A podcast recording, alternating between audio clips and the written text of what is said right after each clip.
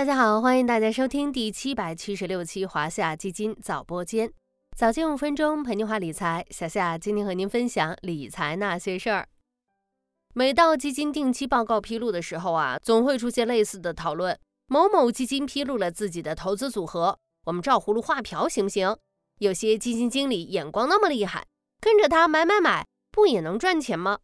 为什么有人能在市场变幻中云淡风轻，并持续收获？有人拿着牛基名单去仿效投资却不行呢？投资有密码吗？怎么正确的跟着大佬做投资呢？今天小夏就来和大家聊聊这其中的奥义。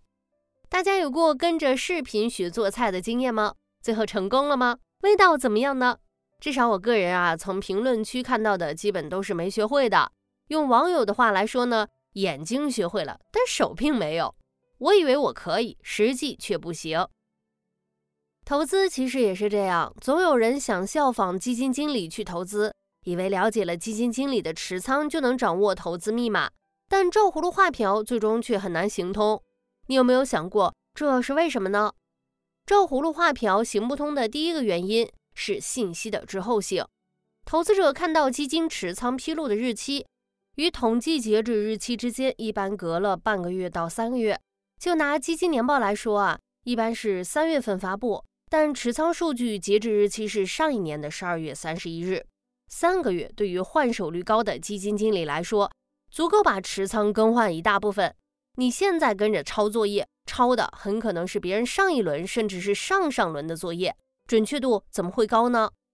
照葫芦画瓢行不通的第二个原因是形似而神不似。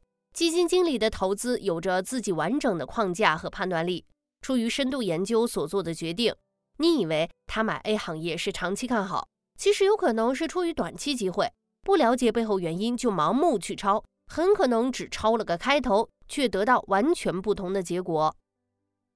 除此之外啊，还有一个重要原因，基金是多只股票的投资组合，就好像棋盘中的棋子，每一颗都有不同的作用，这也决定了持仓时间、持仓比例、买入时间的区别。你以为他买 B 股票是看好公司业绩，其实有可能是为了分散其他行业和股票的投资风险。归根结底，投资是一个需要持续研究和跟踪的动态过程。照葫芦画瓢只能画出一个静态的结果，即使短期买到了牛股，获得了不错的收益，但由于对风险和预期缺乏深入认知，面临市场震荡和个股波动时，往往很难拿得住股票。最终落得一个画虎不成反类犬。那么基金定期报告就没有意义了吗？其实并非如此。我也一直跟大家说，定期报告是了解基金的重要途径，读懂基金报告是基民的必修课。什么才叫读懂呢？至少要达到两个目标。第一个目标是学习，相比浮于表面的持仓和买卖，跟着大佬做投资，学会思路是关键。每年的基金年报受到市场关注的很重要一个原因，在于基金经理写的那些小作文，其中包括对未来一年的宏观经济、市场趋势、行业配置的看法，以及相应的投资思路。基金经理们对市场怎么看？是悲观呢，还是乐观？对热门行业怎么看？是昙花一现，还是长期看好？他们采取的是什么操作？调高还是调低权益仓位？都是含金量很重的干货内容。值得我们去好好研究。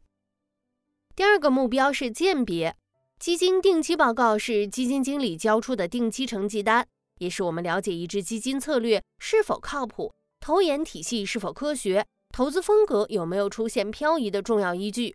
如果一只基金去年还说自己秉持的是低估值价值投资，到今年的持仓中却出现不少已经不便宜的热门股票。那么，我们对基金经理风格和策略的一贯性就要抱以怀疑态度了。反过来呢，如果一只基金能够始终坚持自己的核心策略，在风格轮动中保持投资风格不漂移，同时基金经理也会根据市场变化进行必要的小幅调整，那么起码就说明这只基金背后是有着系统化的策略作为支撑的，持有这只基金获得长期收益的可能性或许也会更高。